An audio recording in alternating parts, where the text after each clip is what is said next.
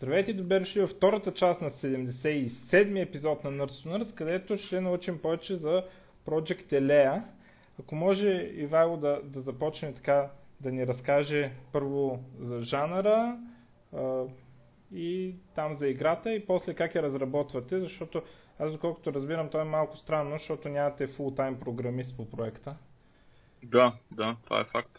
Да. Възползваме се от тези новаторски технологии, които предлага в случая новаторски за, за, дизай, за един дизайнер в случая, които предлага на Unreal 4. А, но да започна първо с самата игра. Аз, както споменах в началото, а, Story Driven Adventure от първо лице, а, sci-fi в случая, а, така, а, в този жанр както знаят повечето хора и още играчи, историята е от първостепенно значение. А, така, основната разлика с повечето подобен тип игри е Vanishing Peter Carter, Everybody Gone to the Rapture е, че а, много разчитаме на комуникацията със света. А, поставили сме за цел и реално ще е целият дизайн е изграден върху това, да може а, играчът да комуникира буквално с 90%, 90% от обектите, които са в environment, в всеки един обект. Било то възглавница, книга, плоча, грамофон, компютър, шкаф, картина, кошче за букук, стол, чаша, въобще каквото ви дойде на ум. Да има някаква комуникация с този свят и на базата на този свят в общи линии ще се изграждат пъзели. А, така имаме си скрипт, който всеки един предмет тежи, си има собствена маса, която много ще помогне за създаването на различни пъзели в играта.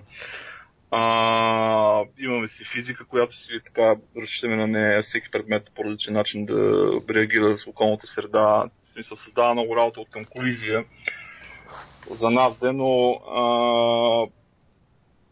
сме го избрали като такъв като дизайн чойс и дизайн чойс ние си работим на този принцип. А,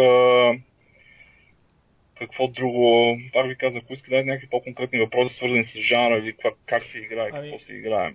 Аз искам да питам, примерно, едно от така нещата, които не ми хареса много в Vanishing of Ethan Carter, например, mm-hmm. а, mm-hmm. е, че като, като, като адвенчър игра, като загадки и такива, е твърде прост. Твърде. Да вашата къде ще седи в това отношение, защото забелявам, че друго, което съм играл, може би подобно е The Walking Dead. А, така, до някаква степен в същия жанр. И да. там, там наистина наблягат на историята, да, много силна, супер, браво. Обаче като загадки имам чувство, че играта ми е да кликам е, next, next, next. В Walking да Dead нямаш загадки. Е, Реално погледно. Walk... Да. Не, Walking Dead нямаш загадки. Това е истината. Там нямаш загадки. Еми, а... първите сезони има там, тук там е се получава някакъв.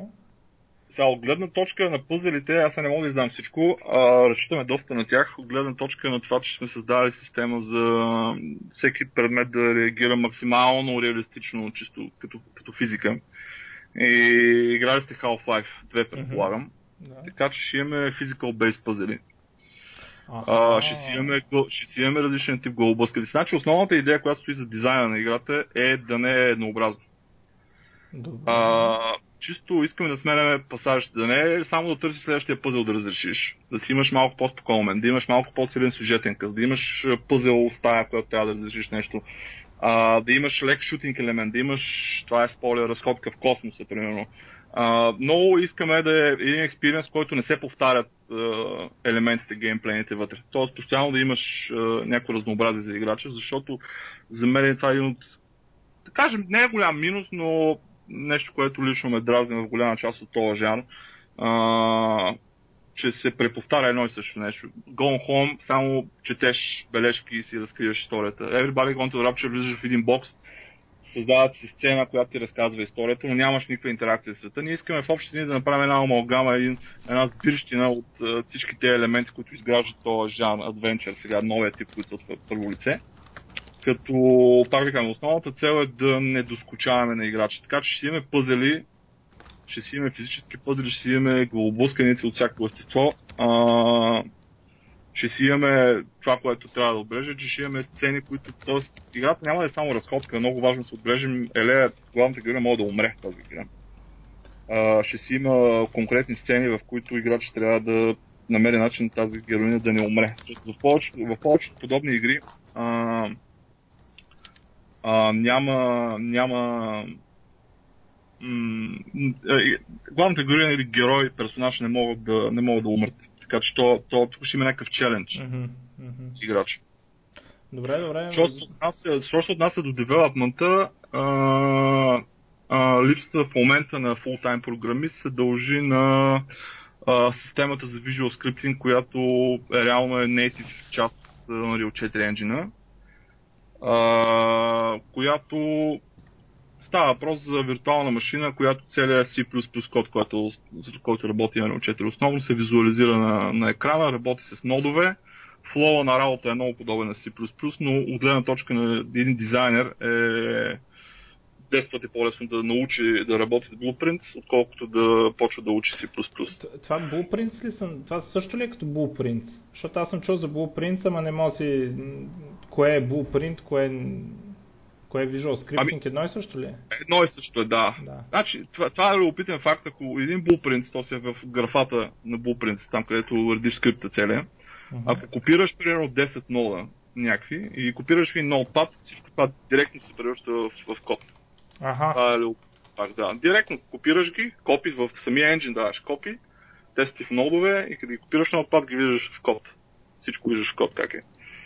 Мгм. А, пак казвам, основното предимство е, че за създаването на проект като нашия, в който нетворкинга е минимално количество, е голям бонус. Много по-бързо можеш да създадеш а, а, а, проект, който да работи, да функционира, отколкото да пишеш директно from scratch на C++ конкретно. Говоря за, за Unreal най-вече. А, а какви, какви са елементите в този Visual Scripting? Смисъл, аз представям, че имаш ноутче и примерно слагаш if в него или някакви go-to, Да, е имаш неща. стишкове, имаш си 8 вида променливи, които могат да си работиш с тях. Булиани, флотове си имаш. Сега, аз, аз не съм програмист, т.е. вие сте хората, които ще могат по-лесно да разберат това, което обяснявам. А, аз съм започнал с Blueprints, а, защото просто а, нямаше начин да да, реално, ако, ако, ако трябваше да учим C++ за да си създадем играта, нямаше да бъде на това ниво играта в момента. То Която е. C++ е абсурдно сложен език. Смисъл, там е... Да. да. А, а в Unreal нямаш друг избор. Имаш или Blu- Blueprints или C++. А, А, А, флоу на работа, бонуса на Blueprint е, ако си дизайнер и, и евентуално искаш да след това да се занимаваш с реално програмиране. А, много хубав basic, да, на флоу на работа. Това го казват хора, които са в част с програмиране. А, като има някои функционалности, които все още не са прехвърлени на Blueprints, но в нашия случай ние ползваме плагин. Има хора, които прехвърлят C++ функционалност в Blueprints. А, сега там единствено минус е, че ако си само дизайнер, нямаш никаква идея, тук трябва да се минава през Visual Studio, ако ще работиш тези плагини, да се като билдваш проекта след това, да не ти гърми проекта, не мога да билдваш, трябва да цял, целият проект минава през C++. Леко се осложняват нещата, но като цяло Blueprint е насочен към хората, които искат да правят синглплеер, основно игри. А, и всъщност това е основната. И проблема е, че реално това е виртуална машина и, и Blueprint са значително по-бавни от C++, ако пишеш. Значи, ако искаш да правиш мултиплеер игра, нещо не силно нетворкинг обвързано, е добре евентуално да се напишеш basic комуникацията в Blueprint, след това цялото нещо се прехвърли на C++. мгм. И то вие реално, това, което пишете, ако играча вземе, примерно, чука, тогава да стане еди какво си. Ами, Нещо. това, се, това, това е едното. Ми, много неща реално. Цялата игра се движи от Blueprint. Смисъл, кое пишете, освен а, чисто гейм лойка, така като, а, която дефинира пъзелите? В смисъл, не, нещо друго има ли, освен а, така наречените скрипнати ивенти, защото аз си представям, че това се пише. Обаче вашата игра има ли нещо друго, което се разработва на Blueprint? Ами, цялата игра се разработена на Blueprint. Менюта, интерфейс, всичко е Blueprint. Звука, звука минава през скриптинг на Blueprint. Много, много, е, много, е, много е мощен Blueprint. Ста- И той става реално с всяка итерация на енджина, то се добавя нови функционалности. То е просто визуално програмиране. Пак може да правиш почти всичкото, просто го правиш визуално. Да, именно. Това е този, този е Visual Scripting, този цял това, така са окръстили. А, и е страхотна предпоставка, ако човек иска наистина да мине вече на по-високо ниво, да, да програмира вече някакъв език. Аз имам обаче няколко въпроса. Първият да. въпрос е защо, защо, защо как, как, как казахте решение да, да бъде за PC, а не да речем за някои другите платформи, като Xbox и PlayStation като главна платформа? Бюджет. Това е основата. Импорта, импорта от Unreal 4 към конзолите е доста, доста, доста елементарен. Няма никаква така голям, голяма драма. Директно импорта, ако ти гърмят някои неща, си ги оправяш, правиш оптимизациите на PC след това се прехвърляш отново билда на конзолите. А, инвестицията е по-голяма. А, ние не сме изключили конзолни версии, просто в момента сме се съсредоточили върху PC версията, защото пазар е достатъчно голям и разполагаме с хардуера да си разработваме uh-huh. без проблем. А, в последствие имаме, имаме за плано да я прехвърлим на конзолите с може би някакви ограничения визуални, защото така като за инди продукт доста сме така нагънали енджина. Да, вашата, uh-huh. вашата игра изглежда на трейлерите, предполагаме... Значи трейлерите вече реално за, за, за това, което в момента сме вече постигнали като визуализация, а, не отговарят много. Те, тези тизъри са доста как стари, на стари версии на играта. Добре, реално. Къ... Идеята е, че поддръжката в момента на Unreal е доста така... Ние започваме, ние започваме с Unreal 4 от 4.01 версия, в момента е 4.11. Откъде а... имате арт и 3D модели? В смисъл, кой го прави? Някой от вашия екип ли е или нещо? Да, да, да. А, 3D моделинг го прави Тодор Тодоров, който сме така създадохме Килдай с него. Той е 3D артист, който е бил в Ubisoft, бачка върху Assassin's Creed, mm-hmm. които се разработват в България. Така човек с опит. Имаме си 2D артист, който има с гърба си няколко мобилни игри. Павел Симеонов, работим с сценарист, сина на композитора Дечо Тарлешков, mm-hmm. който също така е Дечо Тарлешков работим с композитор в случая. А, разговаряме в момента с конкретно с още един много качествен българин, който работи с 3D, а, но в случая character designer, не environment designer. И а, като екип това е в общи линии. А, пак ви казвам, нашия голям бонус в момента е, че Blueprint, Blueprint ни дава възможност да реално да направим играта да... Ние в момента сме на ниво шипинг, т.е. шипваме билд, който е реално мога да го продаваме. Това дело мога да кажем, че е пълна игра да го продаваме, защото там си имаш девелоперска шипинг, дебъг, шип, дебъг билдинг. А реално най-голяма трудност хората изпитват да си билнат проекта до ниво шипинг. Значи, а вие а, как а, вие искате да направите такава игра и затова избрахте така технология и такъв тим. 6 месеца, да. Или, да. А... 6 месеца правихме ресърч конкретно а, чисто технологично, какви са ни капацитетите, какво мога да направим най-бързо. Това беше идеята да не търсим програми за full time. Mm-hmm. В случая аз да инвестирам в а, изучаването на Blueprint, защото а, така механиките предварително естествено се, се изясняват какво искаме да бъде играта и какво не искаме да бъде съответно. Ама е, това ми е мисълта, технологията, която сте избрали и екипа, който имахте, ви насочи в този жанр, така ли да разбираме? Ами, а, жанра, значи първо ние сме фенове с Тодор на този тип игри. А, проблема е, че все по-малко време имаме за игра. И този тип игри, знаеш, те са 6 даже прекосили 10 часа, някой път си по-малко, 2-3 часа преживяване, в които ги изиграеш, ако ти хареса историята ти е фън, готиното е да остава някакъв, а, някакъв кеф, че си завършил игра, защото днешното време е толкова много игри за първо нямаш времето, което да инвестираш в тях, почваш някакви игри и не ги завършваш. И а, другото, което обичаме sci-fi книги, обичаме sci-fi филми, а, обичаме така, кефим се на игрите като цяло и а, искаме да, да докажем, примерно също ние, че могат да разказват готини истории те игри, защото нали, все пак повечето хора, които не са много в час, гледат на игрите като на Марио и Call of Duty основно. И това е с което ги свързват. А, и да кажем, че подобен тип игра, за съжаление, ние си доста, доста м- обогатихме дизайна, геймплейния дизайн и създавахме много допълнително работа от към скриптинг с, а, с реално с комуникация с целия свят. А как се справихте на Unreal Engine точно, тъй като има различни Първо, енджини? първо, значи, примерно, uh, Visual Scripting тук е native в engine докато ако искаш Visual Scripting в Unity, трябва да работиш някакви плагини, винаги, т.е. не е native поддръжката там.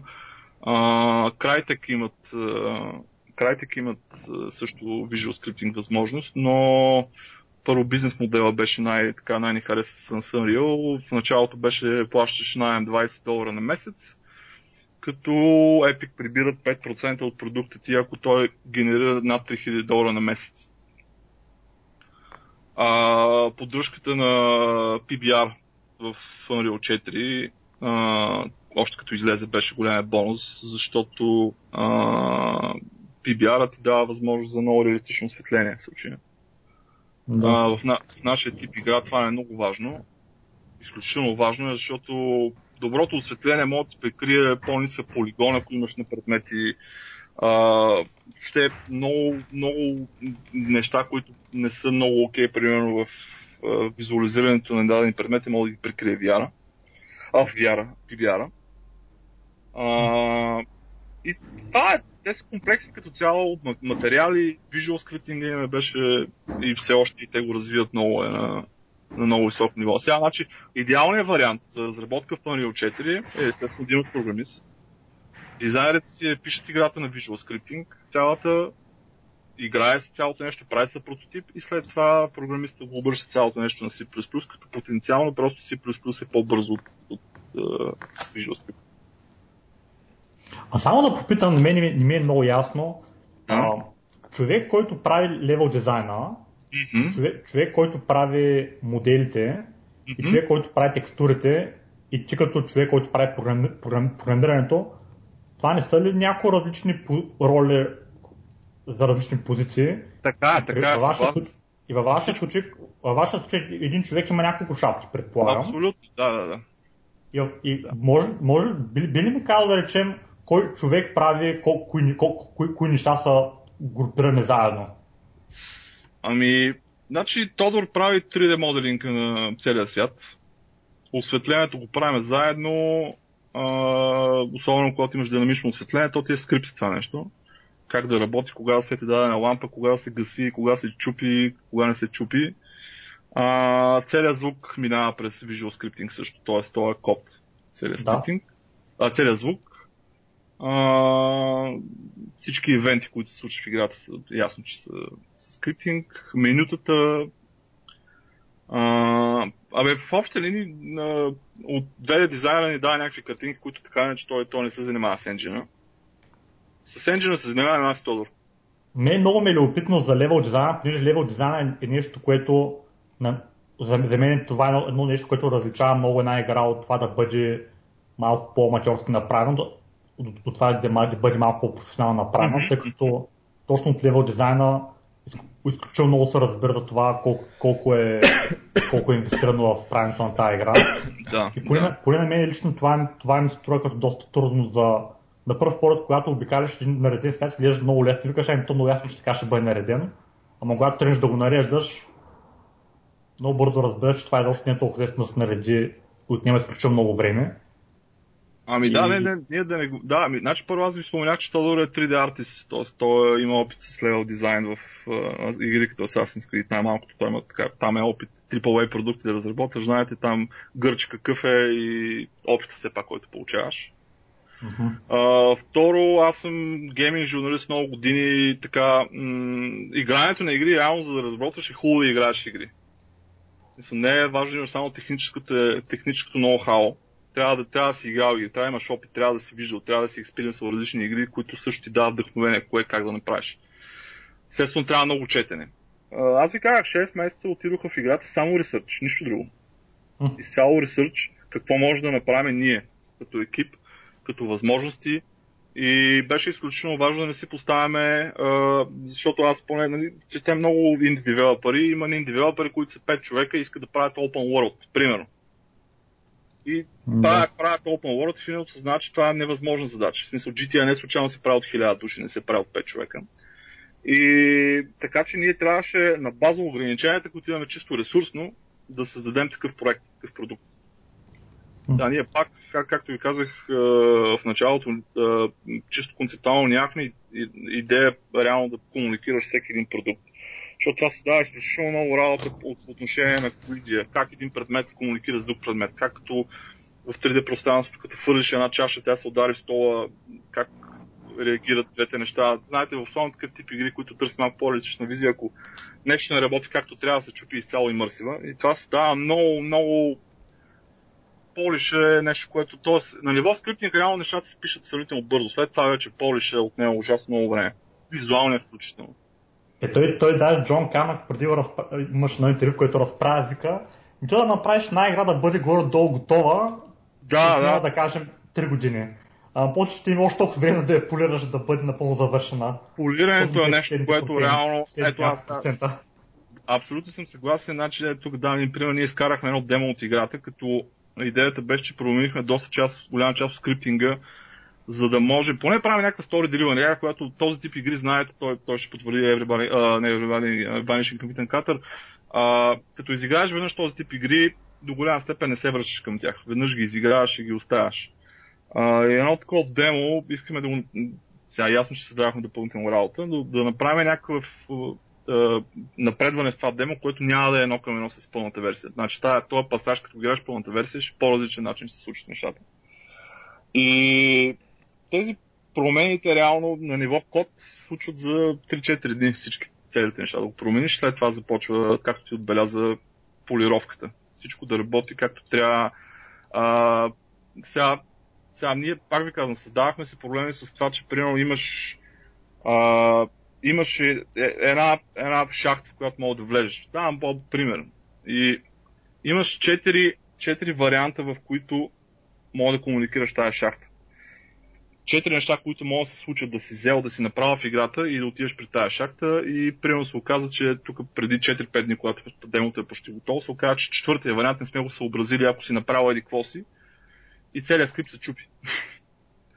Да. И а, това леко ни създава проблеми от гледна точка. Те са, пак ви казвам, те са ресурсни, защото сме малък екип.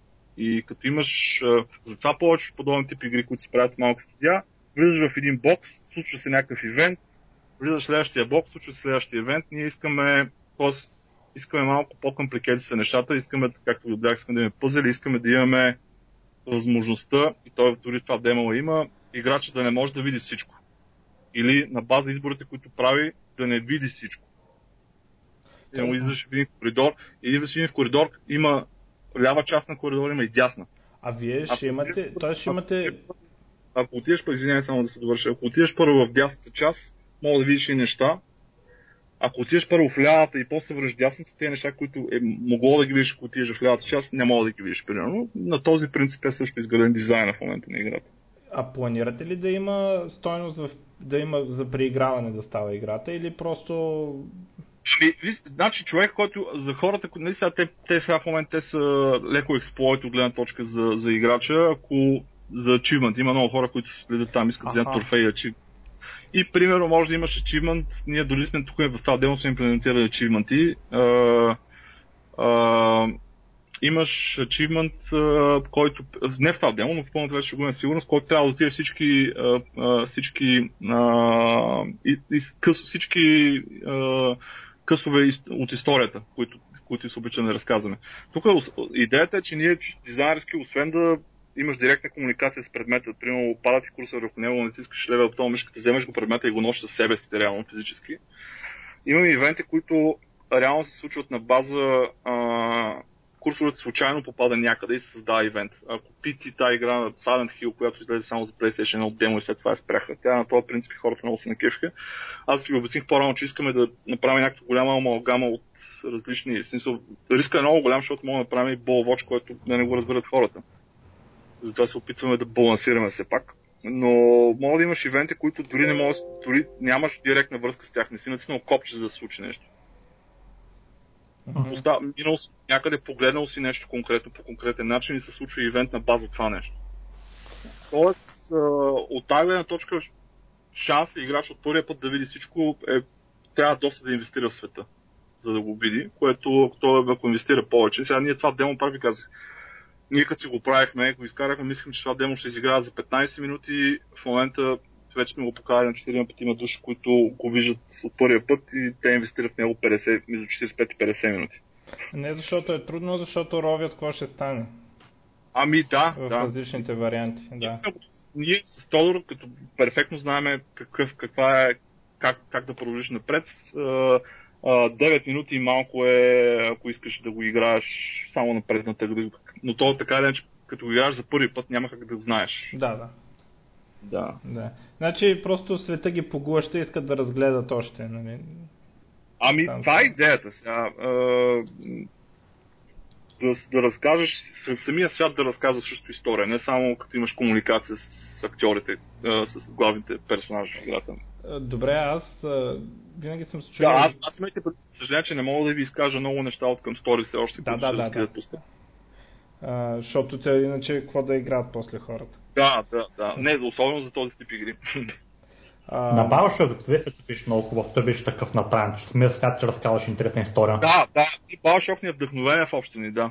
Да, като цяло в света се опитваме да разкажем, естествено, тук пак казвам, Bioshock е AAA заглавия с огромен бюджет, ние сме а, два души, което бачкаме в самия енджин. А, но демото ще стане публично. Аз ви казах, още не мога да ви кажа как точно ще, най-малкото вие ще може да си го тествате това демо.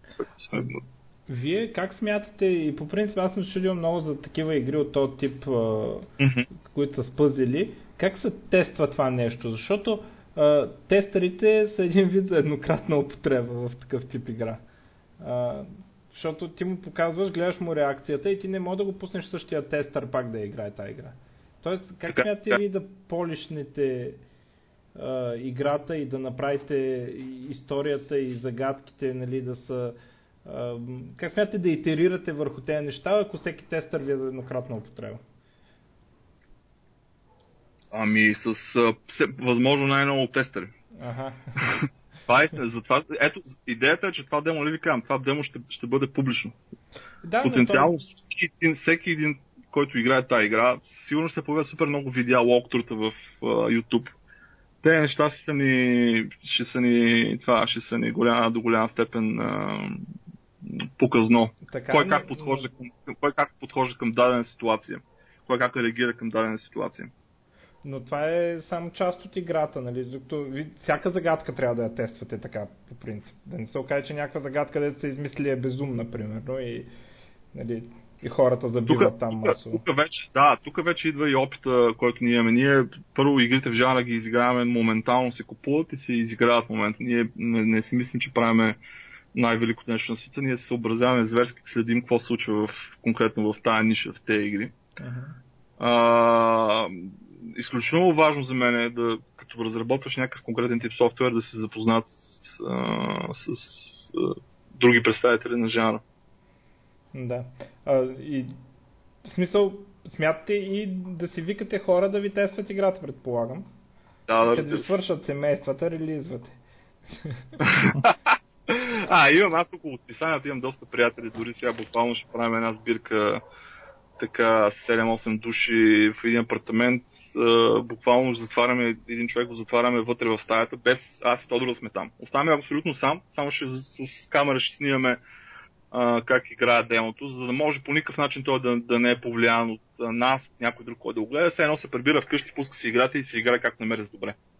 За да видим къде са дъни интерфейса, къде са дъни, както ти отбеляза загадката, как подхождат към загадката и така нататък. Мгм, ясно. Ами то...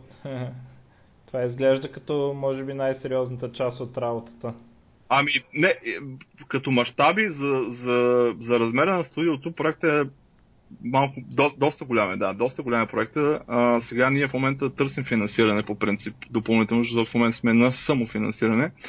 А, по NDA сме с един британски издател. А, най-вероятно ще се възползваме от моята сестра в щатите, ще пуснем един Kickstarter. а, за да можем евентуално да добавим още един 3D артист към екипа, евентуално и програмист, който в случай мен да ме отмени, защото а, а, реално аз като дизайнер на играта ще ми трябва малко повече време и за чисто м- а, креатив работа, защото м- както отбелязахте, ние правиме 100 неща един, един човек. Мисля, да се по-освободим малко.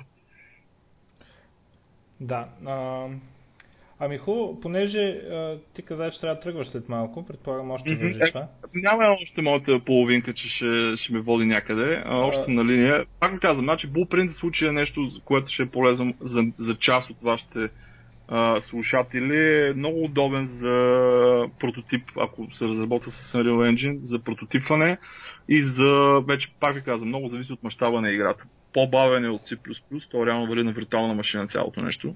Аз го гледах сега, тук цъкам на туториала, то има много мощни работи, има всякакви видове control structures, да, for, да, да, while, да, switch, не знам какво си, всичките там дете ги знаем си ами, има. Сега наскоро един пич излезе и се похвали, че е направил буквално едно към едно Minecraft, цялата, цялата функционалност на Minecraft.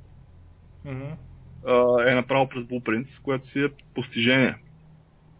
А, добре, нещо, нещо друго искаш да кажеш а, за играта, нали, преди да приключим? Имам само два въпроса, ако може. Добре. Да, да. Един, един въпрос е, всички тия асети в играта ли ги правите ръчно или ползвате няк, някакви асет сторове? Аз гледах асет стора на Unreal Engine, обаче там доста малко неща има. Обаче знам, че има и други асет сторове, по принцип за 3D модели. Основата си е модели, основата си моделираме ние, естествено възползваме се за някои неща, които ще ни спестят време, защото при малки екипи като нас е а, не е удачно да, когато имаш нещо, което е добро, достатъчно добро, не струва хиляди долари, да е по-добре да си го купиш, което ще спести време, съответно и пари да го, за да го направиш. А, така че, да кажем 70% от всичките 3D асети си наши, 30% ги купуваме. Долу като разделение това е това е пак много, понеже по принцип много хора, които ползват Unity, процентът е по-скоро обратното в Unity Engine, пък примерно явно да, ами, е такъв, че повече се набляга на... на Unity, въобще цялото community на Unity все още е по, така, по-голямо, по-добро е да кажем, отколкото е при Unreal.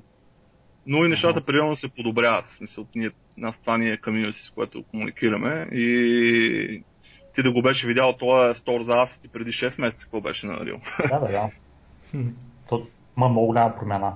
Но да. в крайна сметка най-главното е, че за, за, за, за момента все още главният пайплайн е всичко да прави ръчно от към, от към модели и... Ами, за да мога да си имаме все пак някакво наше излъчване, а, няма а, начин да друг.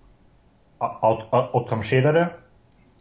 Ползваме PBR материали, имаме акаунти в няколко а, такива услуги, които предлагат Game Textures, примерно, които предлагат страхотни материали, които ни трябва в случая и си плащаме uh-huh. на месечна база. И това е специално за Unreal те предлагат неща. Не ами, за всички сега, то, идеята е, че няма нещо, което да не мога от един енджин да го прехвърлиш на друг. Всичко там проблема вече е по-скоро с лицензите. Ако нещо е лицензирано, значи ако аз имам един материал, който ми го предлага през Unreal Store, там долу се пише мога да го използваш този материал единствено само в проекта на Real Не, чисто технически няма проблем да всеки един материал, всеки, всяко нещо да си го прехвърляш през който искаш енджин. Да. Лицензен, лицензен е там проблема, не е технологичен.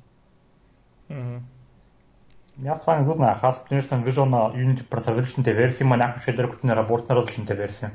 Е, не, за compatibility, да, това са вече други неща, но сега ти ако имаш идея как да бърникаш, то големия бонус конкретно на Unreal е, че а, материалите също може да си ги бърникаш вътре в самия енджин чрез uh, Blueprints, подобна на така работа с нодове, което е голям, голям бонус. Ама там не може ли само да бърникаш настройките на материалите, а не самата структура на материалите? Ами, доста, доста надълбоко мога да ги бараш материалите, ако трябва да съм честен. В смисъл, смисъл самите, самите, самия код на материал може да го променяш, така ли имаш предвид? Да, да. После е скриптинг, имаш скриптинг на самия материал. Защото изобщо не би, то това изобщо не е лесно. Аз чак ми трудно се го прета как ще стане на Google такова нещо. Пак, те, за това, значи аз гледах сега, нали, Epic си изкараха новата игра, която е Paragon. Та е Network, е, така моба, която е first person. Uh-huh. И обяви, там един пич гледахме презентацията от един девелоперите, програмистите, и той си каза, пича, просто цялата игра минава първоначално през нашите дизайнери, които на Blueprint правят цялата игра как работи. Ясно. И след това програмистите я похващат и правят всички видове оптимизации. За, за, игра, за, за игра тип Paragon, Blueprint не е добро решение. Тоест Да, не е ще- възможно да направиш нетворкинг игра, но там това, че са по-бавни blueprint от C++, ще ти повлияе много на перформанса, примерно. Да, Blueprint е добре за прототип най-вече.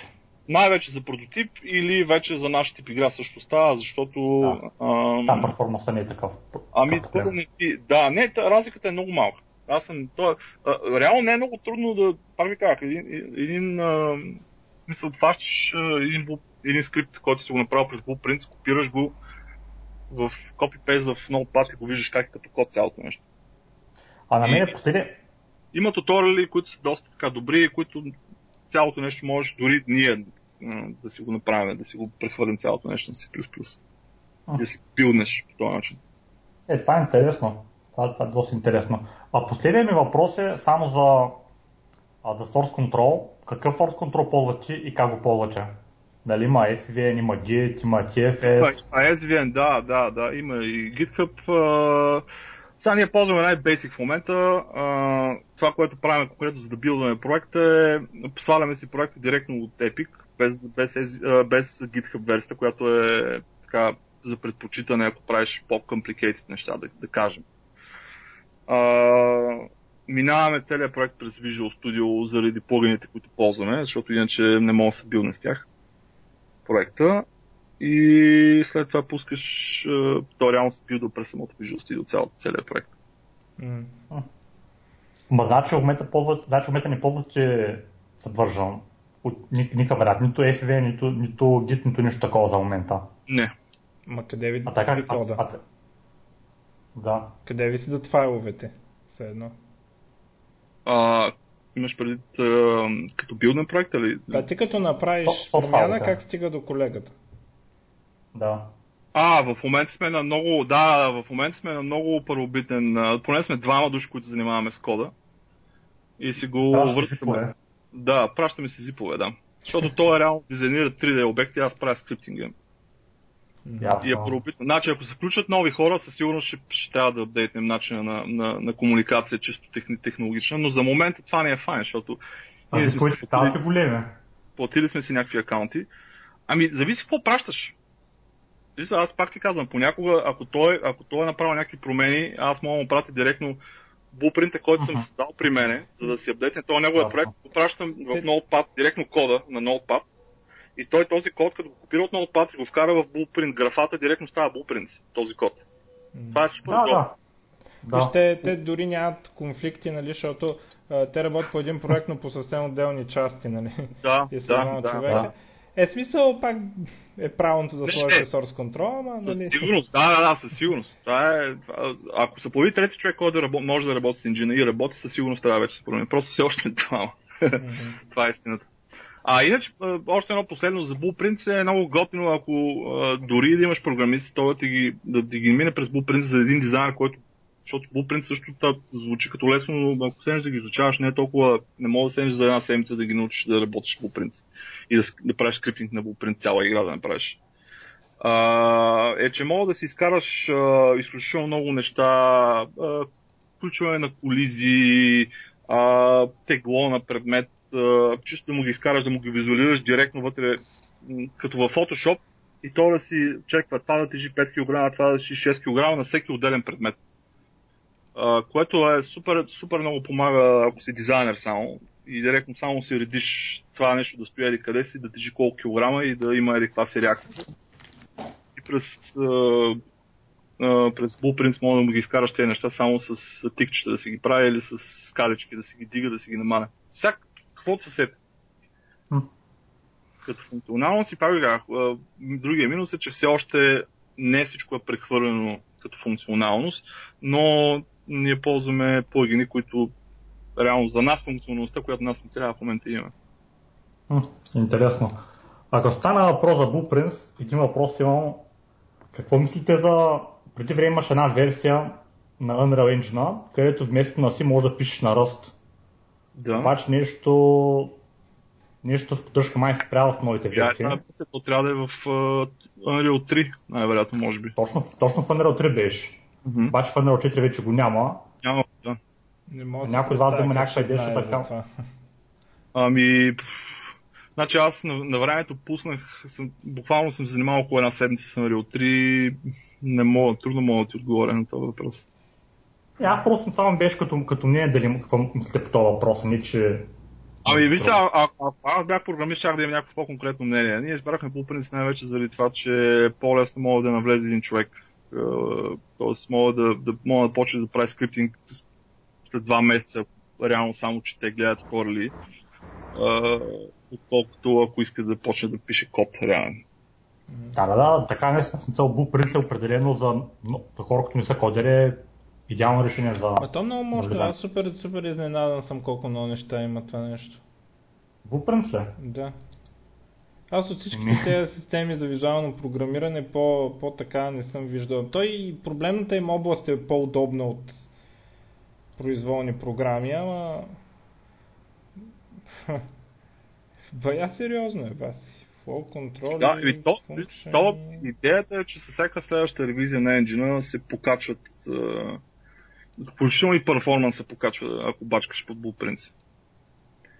И аз поне следим, има, има между другото все повече такива малки девелопери, които са приемат дизайнери основно, да инвестират някакво време, изучават включително мога да намеря такива артикали в Гама Сутре, които просто бива цял живот дизайнер, решава да се отдели от голямото студио, в което е бил дизайнер, инвестира няколко месеца, за да, така, за да учи бейсика на Blueprint, защото това идеята е, че ти не се научаваш за два месеца да правиш всичко, но имаш някаква основа, върху която вече после се развиеш знанията. Но, но... Интересно. Интересно да. Значи, Има сега... дебъгинг, бас. Имаш, да, дебъгинг, като е... Няма, едва ли, едва ли има игра, която да, да не ти е важен дебъгинга.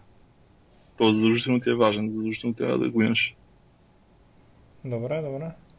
Имаш готово в момента, имаш те все още на ниво бета, т.е. трябва да ги отключваш малко по, по-тегъв начин, но вече имаш къде ти е скриптинга под под самия, като, като blueprint, ако си скриптирал нещо, ти казва вече къде се дънеш, къде мога да оптимизираш, смисъл автоматизирана система дори. Mm-hmm. Mm-hmm. Тоест, улеснява се, улеснява се а... Проблема пак казвам, че тези знания, Blueprint, те ти дават някаква идея за флоу на работа, но практически, ако само Blueprint си е работил, не мога да ги използваш извън Unreal 4. Да. Но, но, но пък е по-лесно, ако искаш да, да учиш някакъв език, ти дават също доста, също се случва доста така а, някаква основа ти дава, как работи въобще, как се движи цялото нещо, как, как се случват нещата. Да, то въпросът е в този конкретен случай, ако се използва като учебно, после като върнат на истинския език, дали няма си шокиран Що трябва да правиш толкова много глупости? Да, нали? със сигурност не си. Е. Значи, тук, тези неща. Идеята е, че тук един някакъв скрипт, който е 5 нода, да кажем, като го копираш в а, а, текст документ е километричен код. Mm. И това нещо, ако един дизайнер, който е бачка с го принцип, комира на това, действително ще се почувства доста, доста странно. Да, на първи клас. да, да, доста странно, да. Удобно, удобно е за хора като нас. Много е, много. А, те, а, ти беше казал, ще разпространяваме на първо време със сигурност през Steam. А, играта имаме, искаме да я пуснем за конзоли също. Първо те на конзоли с такъв тип игри също се харесват. Но за момента единствената официална, единствената официална версия е PC. В случая. Ама ти, чисто технически има ли някакъв проблем, проблеми за конзоли или просто към, заради това, че е скъпо да се купи нещо за конзола? Не, технически конзолата, а, реално билдинга на проекта е много подобен на това да билдваш тук шипинг. Ние в момента сме се билднали проекта за шипинг версия. Трябва да правят интерфейс, сигурно, да, да работи с контролер. Да, да, да. Не, аз съм го направил, в момента съм написал, даже в реално време, в момента ме разпознава дали играч. Целият интерфейс ми се променя в реално време, ако играч играе с мишка и клавиатура и ако играе с гейм контролер. Това е едно от нещата, с които се гордея. Да, форум скрачен си го написал цялото Вие нещо. Сте готови тогава? Да, и въобще не трябва да правиш да, да, да, да някъде да променяш дали играеш миш клавиатура, играта автоматично разпознава, целият интерфейс се променя.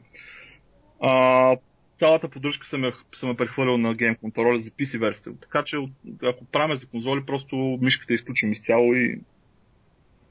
А, ще има, проблема с конзолите ще е оптимизация. Пак ви казвам, там CPU-тата са доста, доста зле. И новите конзоли, да? Да. И GPU-то, GPU-то, особено на PlayStation е добро.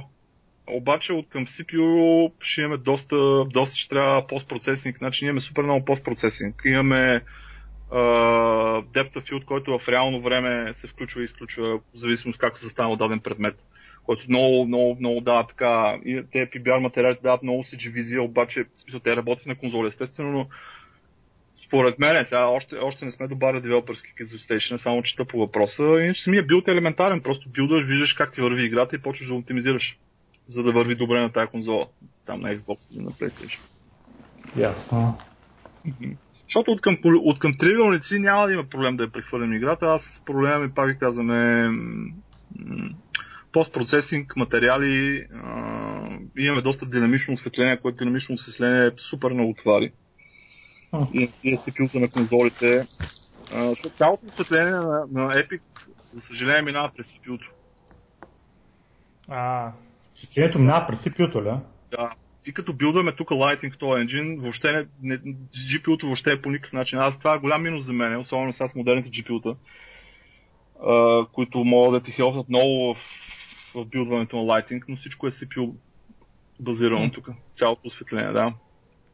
А по колко, а по колко средно Light Source най-много ползват в една стена? Ами... Един обект. Е, които са бейкнати лайтинги или динамични лайтинги? Динамичните. Динамичните, ако сложиш в едно помещение, примерно 2 на 2, реални 2 на 2, ако сложиш 3 динамични лампи и почваш да усещаш разлика в перформанса значително. Да. Той... Значи аз съм правил, тук съм правил абсолютни, за да създам, за да създам а,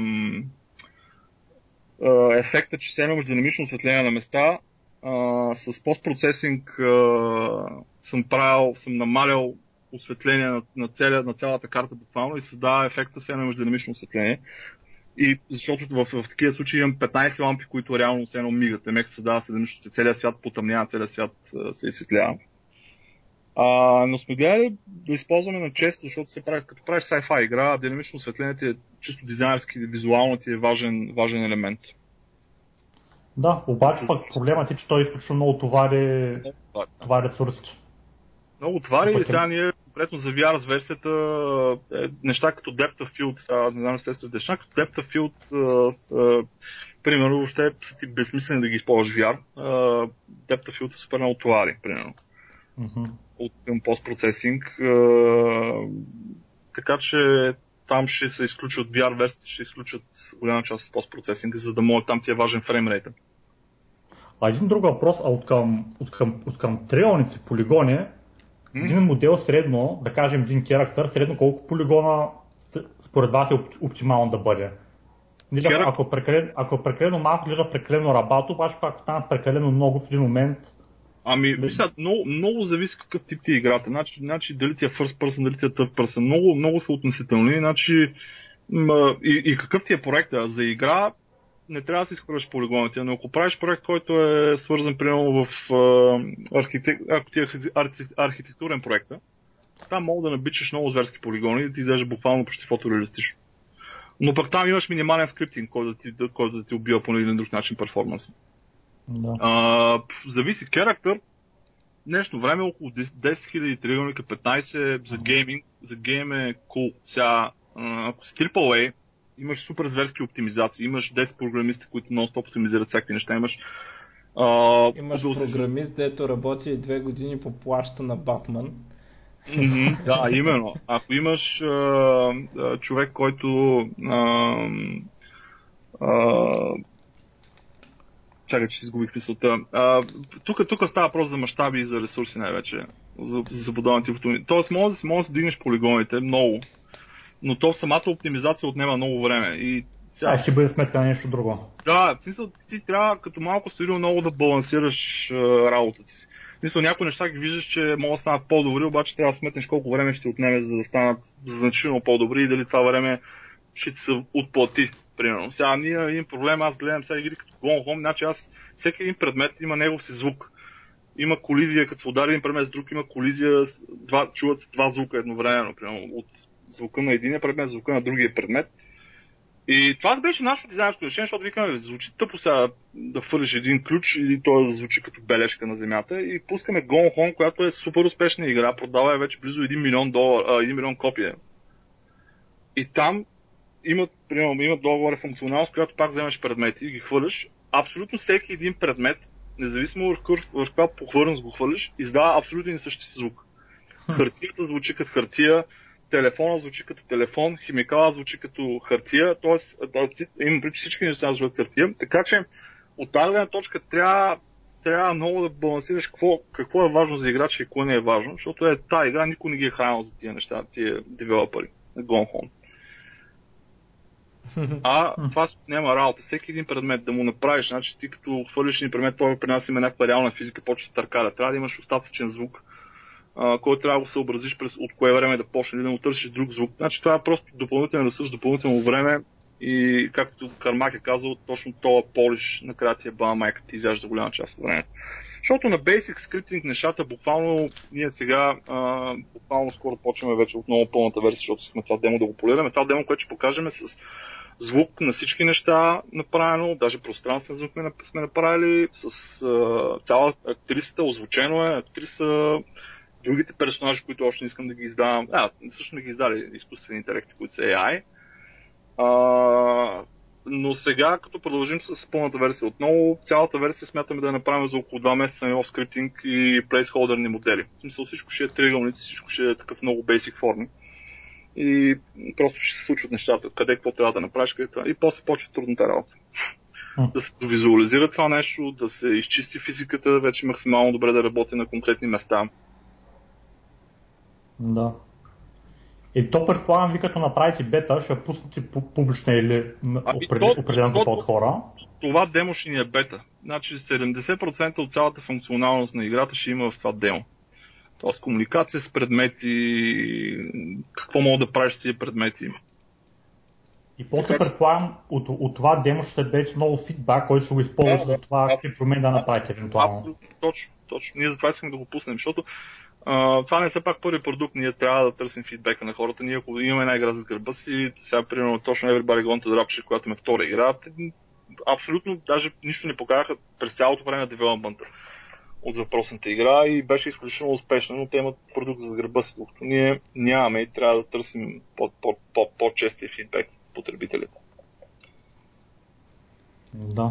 Ние сега ни база, и, чисто, чисто като мащаб играта, а, той ще бъде вече финализиран на база бюджета, който успеем да я осигурим.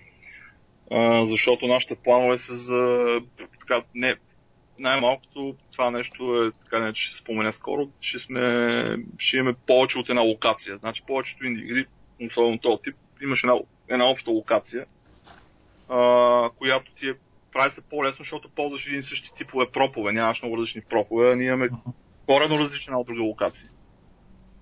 А, които трябва чисто визуализацията на различните локации, супер допълнително време от нея много.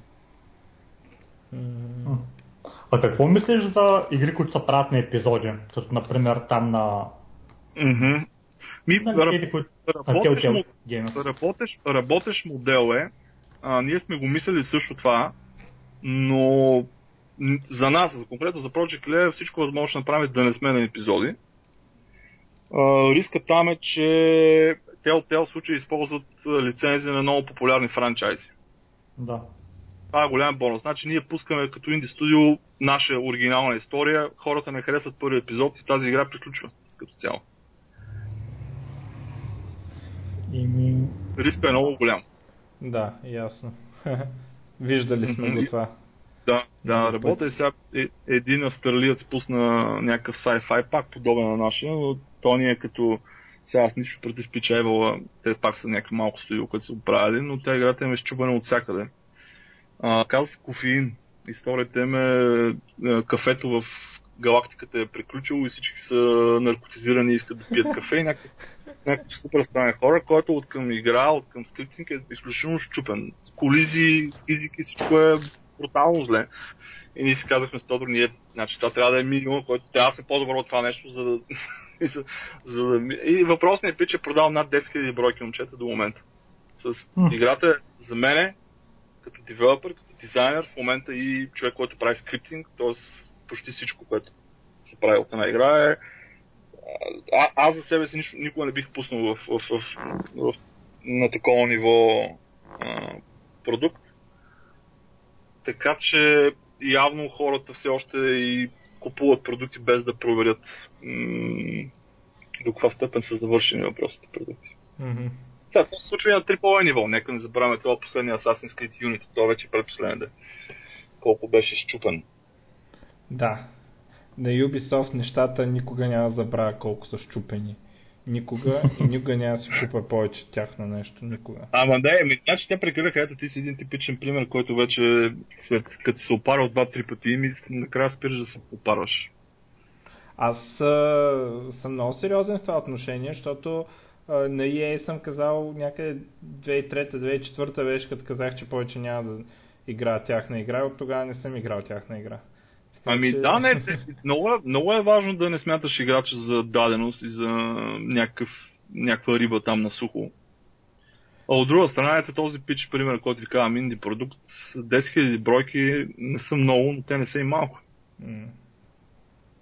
От това изобщо не са малко даже. То Да. да. нещо толкова щупено, това са много бройки. Да, да, значи най-малкото могат да, да не, дори да не сваляте игра да си купувате, може да видите в локтората за какво става въпрос. Мгм. И то в Steam е, оценката е 95% негативна и въпреки това... Продължава да се продава. Да, да, да. Да, не, Steam, между другото, то си има пазар Steam от около 300 милиона потребители, които си купуват игри. Ясно е, че ние сме наясно, че пиратството няма как да го борим. Най-големите компании не могат да се преборят с пиратството, то ще го има и трябва въпреки него да успееш. Сега, до, до голяма степен един човек, който се сваля на някоя игра пиратска, пиратска той така ли че няма да ти купи това продукт. М, това е много спорен въпрос, защото виж Blizzard с World of Warcraft как доказаха, че не е така. Е, там е съвсем друг бизнес модел и Да, това да, се влиза. Естествено, че говорим за... Трябва да е някаква игра, която по някакъв начин може да изкараш част от функционалността и в интернет, нали, за да може да, го Да, контролираш. да, да, Но, да. А, колко такива съм ги виждал, дето за първи път си купиха игра и почнаха да си пращат абонамент да си плащат заради World of Warcraft. И, нали, в крайна сметка се оказа, че много от тея биха си купили, ако имаш как да ги накарат, ама синглплеер игра просто няма как да ги накараш. В смисъл, нищо не мога да Да, направиш. да, Това е да, да. Ние сме наясно, че това е ограничение при нас, но ще, си- ще, ще, ще си живеем с него. А, добре, момчета, а, аз а, мисля, че това е достатъчно за... Да. Ако имате някакви, някакъв финален въпрос, нещо... Ами аз нямам. Да. Може би Аз нямам други също. След като шипнете, може би пак мога да говорим за нещо. Да, да, дори вие ако играете демото след известно време като излезе, пак може да се съберем да си поговорим. М. А, и някакви даже по-конкретни въпроси от към кое как е станало, как сме го направили и така нататък. Сега аз пак ви казвам, не мога да издавам Да, да, да. Трябва да е спойлер фри този път. чисто, да, да, чисто като, като ситуации, които се случват дори в това демо, нека да а, остане все още изненада. А, с удоволствие ще, ще, ще поговорим отново. Добре. Е, супер, много добре. Приятно ми беше. Еми, така, не също- едно око на коментарите, ще има въпроси, работи. Може А, би по някой път няма нищо. Така ли? Ама за игри Да. по принцип има, като се говори за игри. Да, ще... Ние сега между другото за първи път ще покажем малко част от демото сега това петък на Show Your Shit Friday. Предполагам сте го чували. А, чувал съм името, не мога да сета изобщо какво е това. Да, ами там където м, българи, които разработват интересни, най-вече инди проекти, си показват пред други разработчици какво правят. Мгм. А на погледнато, пет ще случи това нещо, ако ти имаш възможност, винаги то е отворено за всеки. А, може да, може да дойдеш, тук ще се запознаем на живо. Да, ама аз съм, а, се намирам в Асенов град по принцип и А, по-консервативно ходя към София поради това. Да. А, е Иван. Станков, познаваш ли го? Е, с татуировка. А, Откъде трябва да го познавам? Ами, от Асеновград е човек, е така, беше номер 2 татуировчик в България в един момент. Доста така популярно. Това да не е кубата, бе? Той... Не го знам. Кубата. Добре, както еми... Ханс, Ханс прякора, Ханс. Е, не, не се сещам. Не. Да, най-болният, най-болният Star Wars гик в България.